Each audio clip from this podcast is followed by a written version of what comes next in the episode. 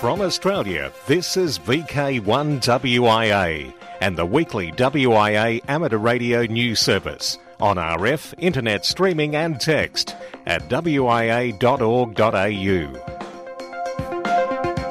Okay, turn off your Pokemon app. It's time for the national news broadcast on VK1WIA for July 17, 2016, and I'm Graham, VK4BB. The Australian Communications and Media Authority will be hosting a spectrum planning work program to update industry on its current spectrum planning projects and ongoing activities, to be held tomorrow, 18th of July, in Australia's mainland capital, Canberra. The forum will highlight recent work including expiring spectrum licences, mobile broadband, government spectrum use, TOB planning, radio licence areas and digital television planning, as well as TV reception investigations. The seminar will take place at the ACMA Canberra office but will also be video conference to the Sydney, Melbourne and Brisbane ACMA offices. Home of Australia's first satellite is at it again. The Melbourne University is now designing a CubeSat and hopefully will have it ready for launch in 2018. The same university built Australia's first amateur radio satellite, Australis Oscar 5. It was launched 23rd of January 1970. It was then the first amateur radio satellite built outside of the United States. Australis Oscar 5 was a beacon on 29.45 and 144.05 with telemetry starting with HI sent in Morse code, sensors giving the battery voltage, temperature and satellite's orientation. Built on a small budget, it had bed springs for deploying the bird and a cut down metallic measuring tape for antennas that extended from the sides of the satellite. At least 200 observers heard it reporting from 27 countries up to 46 days before going silent when its batteries failed. Today, Melbourne University Engineering Department students are working on the CubeSat project and restoring the Melbourne University old dish tracking antenna, getting it ready for launch day. Despite its small size, the satellite's state of the art communication system can send more data than other satellites because of a world first antenna that uses a special acid for inflation in space. Still up in the sky, maybe not as high, David VK4HAX tells WIA National News that yet another high altitude balloon experiment was a huge success in VK4. Bundy Amateur Radio Club, the Habby Group, high altitude balloon experiment travelled to Roma for the launch. Apart from the usual payload of APRS, GPS, GoPro camera, they also had a crossband 70 cms to 2 metre repeater.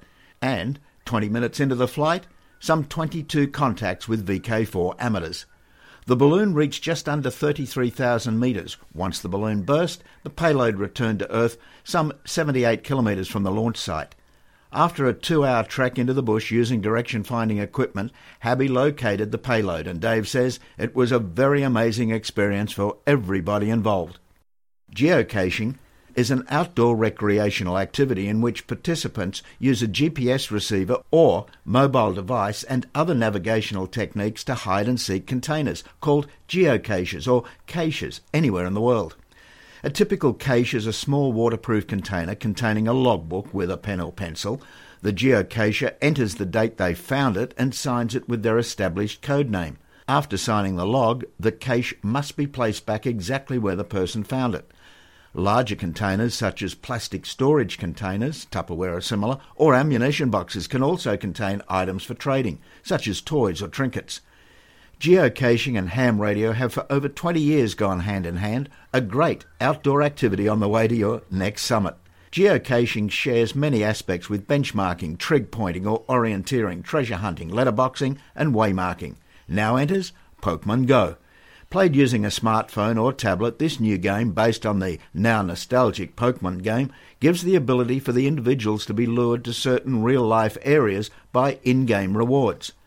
On launch day, June the 6th this year, the Northern Territory Police, Fire and Emergency Services reminded players to look up away from your phone and both ways before crossing the street.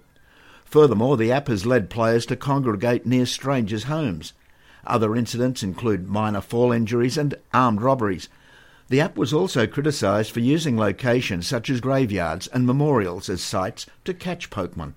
The Darwin Police Station has demanded players not to enter the station to catch Pokemon, while the Silverton Fire District revealed that players who drive around the station or stop in restricted areas to catch Pokemon with the game have become an obstacle to the work of their firefighters, causing inconvenience. Now, just be careful a Pokemon Frivolous is not lurking atop your 20 metre beam. From the WIA, this is the weekly national news service originating from VK1 WIA. WIA Board Talk. How long before candidates get their ACMA licence? It can take up to six weeks from a successful WIA assessment before the Australian Communications and Media Authority issues its licence invoice.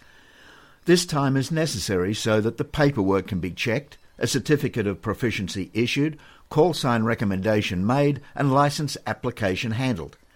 WIA assessors, in briefing candidates about procedure, make the processing time known. If the ACMA has an email address, it will email its licence invoice. If not, the correspondence is via Australia Post, and that will take a little bit longer. Shortly, news from Barry Abley, VK3SY of Geelong Amateur Radio Club, and news from the Western Front 100 years on. But first, Andrew, VK6AS, our newer WIA director, has been out and about, and no, not playing Pokemon Go. Recently, Paul, VK5PAS, the other new to the board director, and I visited the WIA office in the eastern suburbs of Melbourne. Anderson House is a spacious building owned outright thanks to a legacy from Henry Anderson, VK8HA, Silent Key. There is space for all of the WIA's gear, including a library, historical section, and the unique and certainly one of the largest collections of QSL cards. The building and its contents are a major asset. Unlike the RSGB with dozens and the ARRL with hundreds of staff, there are just two full timers Bruce, the executive administrator, and Petra, the examinations officer. Their work rate is prodigious. The phone didn't stop ringing and the emails arrived continuously all day. Since reorganisation, the efficiency of responses has greatly improved. The failings, unfortunately, are when a request cannot be handled directly by the office and are referred to a volunteer, as a speedy response cannot be guaranteed. Volunteers are exactly that, and they can't always put their hobby first. Paul and I are of both of the opinion that a simple ticketing process to flag such issues would be a great idea to help the staff. This is to be discussed further. We also had the opportunity to examine the workings of Memnet, the commercial software that handles most of the things to do with your membership, such as details of your subscription, etc. This program is an extremely important system for the WIA, and the board is investigating its role for the future, especially with some new developments by the software company. We were ably hosted by Fred VK3DAC, who spends a lot of time in the office as an advisor and whose knowledge is a huge asset. The board must consider succession planning for key volunteers such as Fred. As part of our discussions, we touched on some automation of the exam service, and Fred believes that the ACMA would be likely to be very on side with attempts to simplify both ours and their processes to reduce paperwork whilst maintaining compliance. This is, however, in the future, and we must await developments. One thing that became immediately apparent to Paul and I is the huge cost for the Institute's postage, and it is important for the board to look at ways of reducing such costs. The biggest single item is that of the delivery of AR magazine. It would be a sad day to see the loss of a print edition just because of financial issues. A long day, but well worth it. Just remember it's true, though, Melbourne does have four seasons in one day. Well, we had three, as there was certainly no sign of summer. Please be in touch with the WIA. Contact is best made via wia.org.au in the first instance. Thanks for your attention. This is WIA Director Andrew VK6 Alpha Sierra. From Australia, this is VK1WIA and the weekly WIA amateur radio news service on RF, internet streaming and text at wia.org.au. Remember the Fallen, the Western Front 100 years on. The patriotic fervour in which Australian young men responded to the call of arms seems incongruous in our contemporary society. Between 1914 and 1918, 420,000 Australians enlisted, nearly 39% of males aged between 18 and 44. A further 2,861 women joined the Australian Army Nursing Service. They were all volunteers, and historical archives give some indication as to the motivation to enlist excitement, adventure, and after all, it would be all over by Christmas. Wireless communications had been developed prior to the Great War by the Marconi and Telefunken companies, using a magnetic detector to replace the troublesome coherer, and a good degree of flexibility found in the mule pack sets for portable operation. During the same period, armament manufacturers were producing belt-fed, water-cooled heavy machine guns, quick-firing artillery with improved optical ranging, which largely attributed to the carnage of the Western Front. Commander-in-Chief of British Forces, Field Marshal Haig, had little time for the new military ideas and was very much steeped in the ways that he knew, infantry and horses.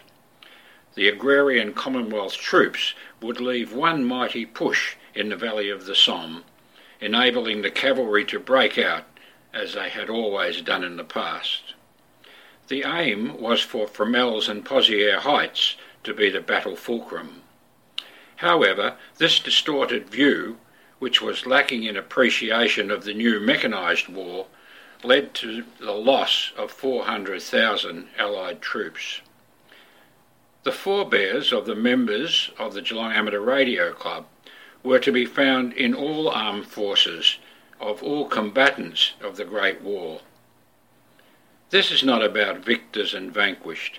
Rather, it offers an opportunity to pause and remember the annihilation of a generation who now lie side by side in the cemeteries of France and Flanders. Geelong Amateur Radio Club is activating the commemorative VK 100 Anzac from midday Tuesday the 19th of July until midday Thursday the 21st. This will occur from Osborne House in North Geelong on HF and VHF. Contact is expected with the Radio Club of Northern France, F8KKH, in the city of Roubaix. In a sense, the log of contacts will be an honour board of those identifying with all others in remembering those wounded and killed at Fromelles and Pozières a century ago. In addition, a number of letters have been sent to mark the centennial.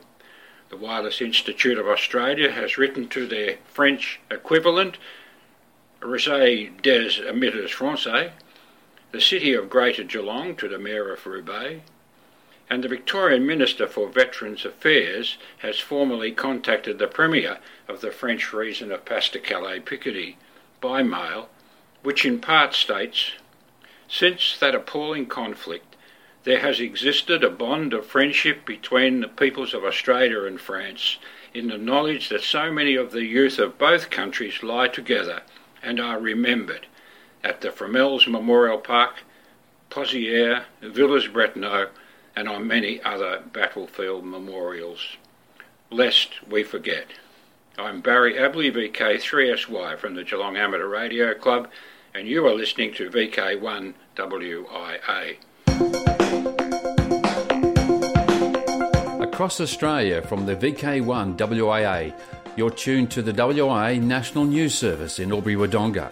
It can be heard on 145.525 MHz or node 388642 every Sunday morning at 10am and repeated again that day at 1930. This is Rob, VK2 Foxtrot Alpha Alpha Alpha. International news, I'm Jason, VK2LAW. China's new radio observatory is 200 metres larger than Arecibo.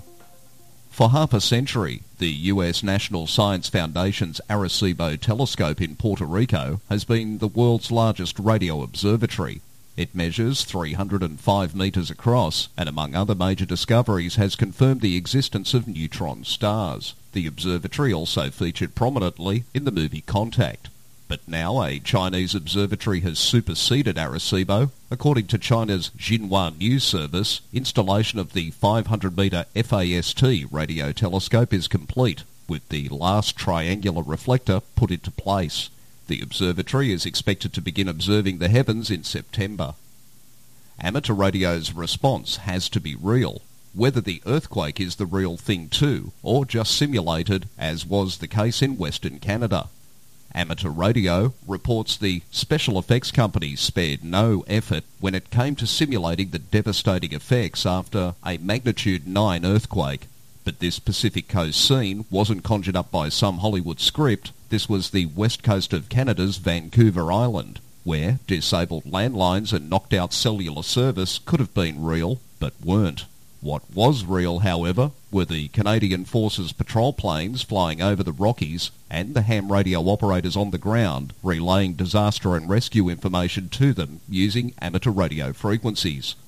The fictional earthquake was followed by at least two equally fictional tsunamis, bringing disaster to Port Alberni, northwest of Victoria, Canada. That region is home to about 18,000 people, and that part is not fiction hence the need for the drill called Exercise Coastal Response. In all, more than 600 people and 60 organisations took part in the three-day response staged by the Government of British Columbia and thankfully not Mother Nature.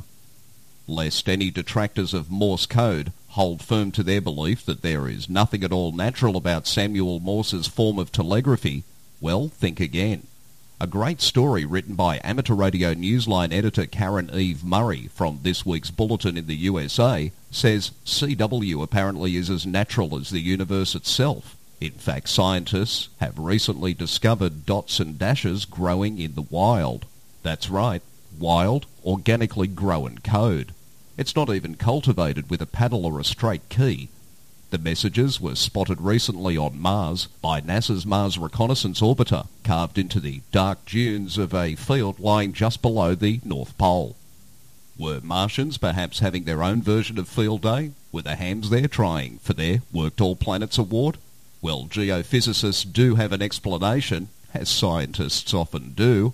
In a press release, the agency explained the patterns that sculpted the sand in such a meaningful way bidirectional winds are what carved the long dashes and the dots. Well, those are still something of a mystery, though they have a name. Barchanoid dunes. The decoded message turns out to be sheer nonsense, at least for Earthlings' ears, beginning with the phrase NEE, NED, ZB, 6T, NN, and so forth. What does it all mean? Good question. We'll keep our ears tuned to the sky. Perhaps the reconnaissance orbiter may next happen upon some hams in the dunes engaging in single sideband, or even another kind of Mars code. The power of green. Operating on the power of sun and wind at a site in Ireland, one noted contester has his hopes as high as the hill he works from.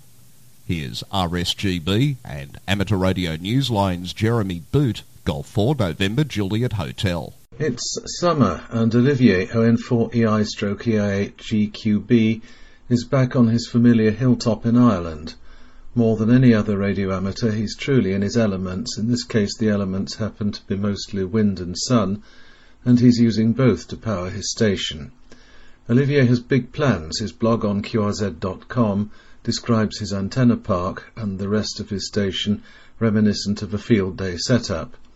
He'll be on the air from now until the 12th of August using six antennas and two radios operating over five bands.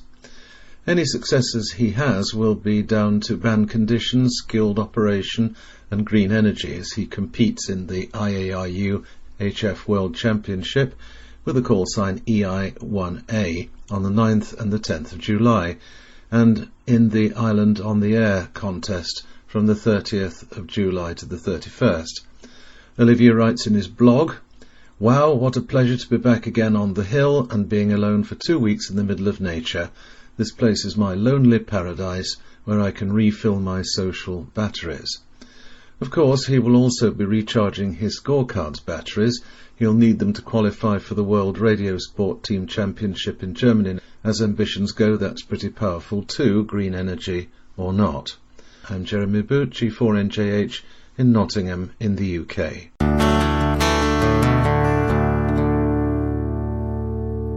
music on the go with a helmet stick on. This is our weird and wonderful files. Just when you thought the bike riders had enough gadgets, many now fitted with head cameras to capture the action, comes a helmet accessory to bring them radio or music programs on the move. A stick on to the outside of safety helmets transforms the shell into echo chambers through the use of micro vibration technology. Time will tell if the idea catches on among consumers on bikes, skateboards, or skiing on the slopes. From Australia, this is VK1WIA and the weekly WIA amateur radio news service on RF, internet streaming and text at wia.org.au. Operational news. I'm Felix, VK4FU Q2016. 1010 International Summer Contest August 6 and 7. Remembrance RD Contest August 13 and 14. The 19th International Lighthouse and Lightship Weekend August 20 and 21. 36 Alara Contest is on the last four weekend in August, August 27 28.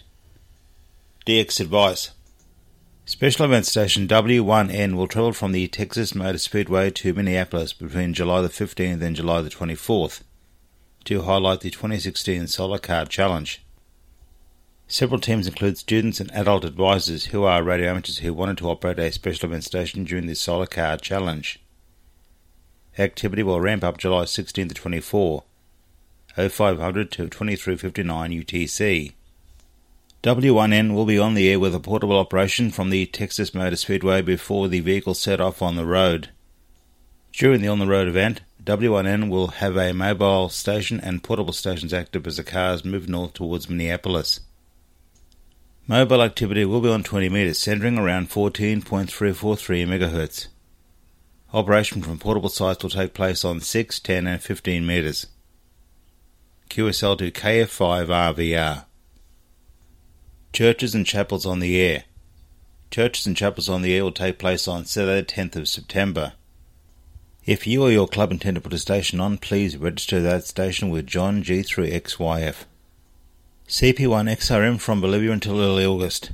HF bands running 100 watts to a vertical and using solar power. QSL to EA5RM. 8P6NN and 8P6MM from Barbados, respectively, until the 21st of July. Barbados is IOTA reference NA021. Activity will be on the 10 to 40 meter bands. QSL both calls via KE1B. JT5FW to the 19th of July from Mongolia. Activity will be on the HF bands. QSL via RZ3FW. RA1ALA stroke 0 from Kuril Island, IOTA AS025 until the 18th of July. Activity will be on the 40, 20, 15 and 10 metre bands. QSL to home call RA1ALA. Awards Worldwide Flora and Fauna in Amateur Radio. The WWFF program wants to draw attention to the importance of protecting nature, flora, and fauna. In this spirit, amateur radio operators set up operate their radio stations from designated nature parks and protected nature areas, generating attention for these areas whilst giving the amateur radio community an interesting activity to contact. WWFF is an international and non-commercial program run by the coordinators of a large number of national flora and fauna programs. Dennis, ZS4BS and SID, ZS5AYC, have been in contact with the WWFF Council to register the ZSFF program. At present, there are 30 South African nature areas registered with the WWFF, which includes the 19 parks managed by the National Parks Board. The many other nature parks and protected nature areas in South Africa will be added to the ZSFF directory, and documentation will be made available later about the ZSFF program. For VK1WIA National News, I'm Felix, VK4FUQ Enningham.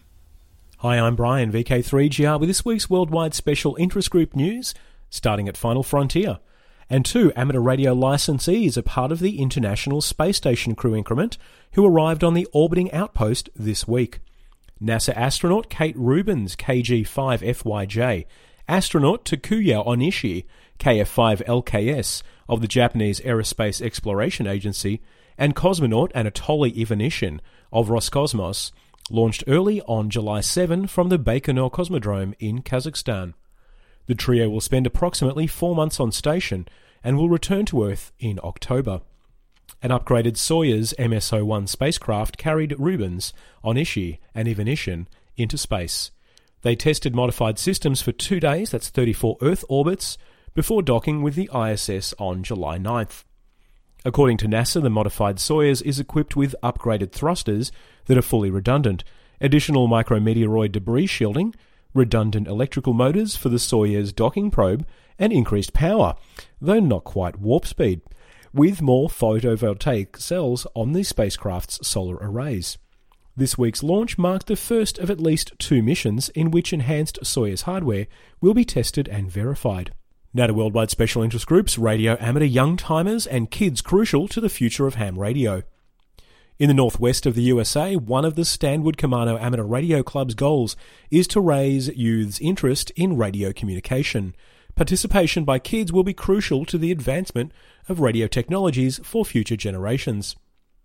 The Stanwood Camano News reports Communication with the rest of the world has become so simple these days we often take it for granted. Need to find out how to reach someone? We have a mini computer in our pocket. Want to know what's happening on the other side of the state? Hop on the internet and find out. But what would you do if a disaster wiped out mobile phone reception and made the interweb inaccessible? That was just one of the subjects the Stanwood Camano Amateur Radio Club, SCARC, covered during its annual Amateur Radio Field Day at the Stanwood Camano Community Fairgrounds. Now, worldwide special interest groups rescue radio, starting with the TCAC Rally. Play with radios out in the field to the sound of high performance machinery. Scribe start or flying finishing times onto competitor time cards and relay safety, timing, and logistic info to and from radio control and points. Operate at rally control or at points out in the forest. Primary comms are VHF between points and rally control, UHF CB between start, flying finish, and stop on each special stage. You'll also have some time between competitor runs to play with HF amongst the tall trees. Friday afternoon on the 5th to Sunday morning on the 7th of August, TCAC Cardwell Rally in the Cardwell and Kennedy State Forests of North Queensland.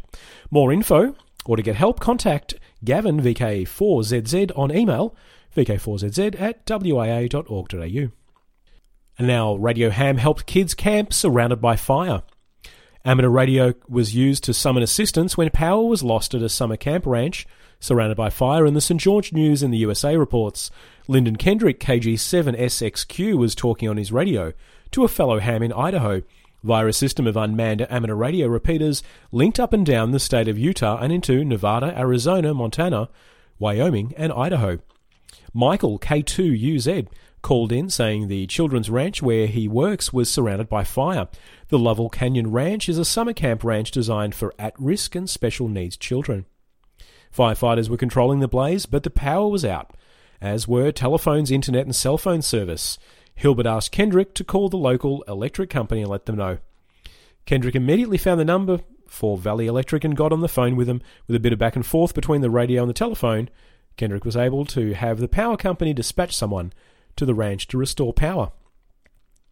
Now, special interest groups, VHF and above, the Plumber's Delight, new 47 gigahertz record. A new distance record was set on 47 GHz between Whiteface Mountain in New York at FN34BI and on Mount Tremblant in Quebec at FN26RF. The distance was calculated at 215 kilometres, uh, 133 miles, and a new US Canada record on the band. Congratulations to all. And closer to home, Northern VK7 activity on 3.4 gig.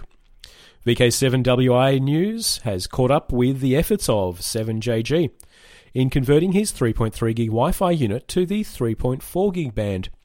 Joe VK7JG and Peter VK7PD have had a noise free voice QSO between their home QTHs using FM on the 3.4 gig band. The path is not optical, so the signal had to be reflected by Mount Barrow. During the contact, VK7PD held a sheet of metal in front of the panel antenna momentarily, and the signal disappeared, thus allaying any fears of IF breakthrough. The equipment used was a pair of modified data transceivers purchased from the Geelong Amateur Radio Club. This project was featured in the June edition of AR Magazine. The uh, units were originally intended for Wi Fi use on the 3.3 gig band. They consist of a 300mm square panel antenna with the electronics on a PCB enclosed within a waterproof cover behind the antenna. The modification converts them into a transverter. For the 3.4 gig amateur band, they require a 70cm transceiver as a tunable IF. Both transceivers were mounted on tripods to permit portable operation in the field, and they're powered by 12 volt batteries. Joe used a handheld 70cm FM radio as a tunable IF, and Peter and FT817. The latter permits sideband or digital operation for future longer distance contacts. Meanwhile, it is planned to try some medium distance communication within VK7 and, when propagation conditions permit, a contact across Bass Strait to Australia proper. This appears to be the first contact on the 3.4 gig band between and by VK7s. Well done, gentlemen. And that's all I have today. I'm VK3GR signing off. Let's have a quick look at the social scene as we wrap up WIA and the National News Service for July 17, 2016. August 7 in VK6, it's the NCRG Hamfest. 9am, Cyril Jackson Community Hall, Ashfield. And August 28 in VK2, Summerland Hamfest at the Lismore Club Rooms. Now till next we meet, I'm Graham, VK4BB. Walk softly. From Australia, this has been VK1WIA and the weekly WIA amateur radio news service. On RF, we thank our rebroadcast team and you for listening. And remember, internet streaming and text of this news is available 24 7 at wia.org.au.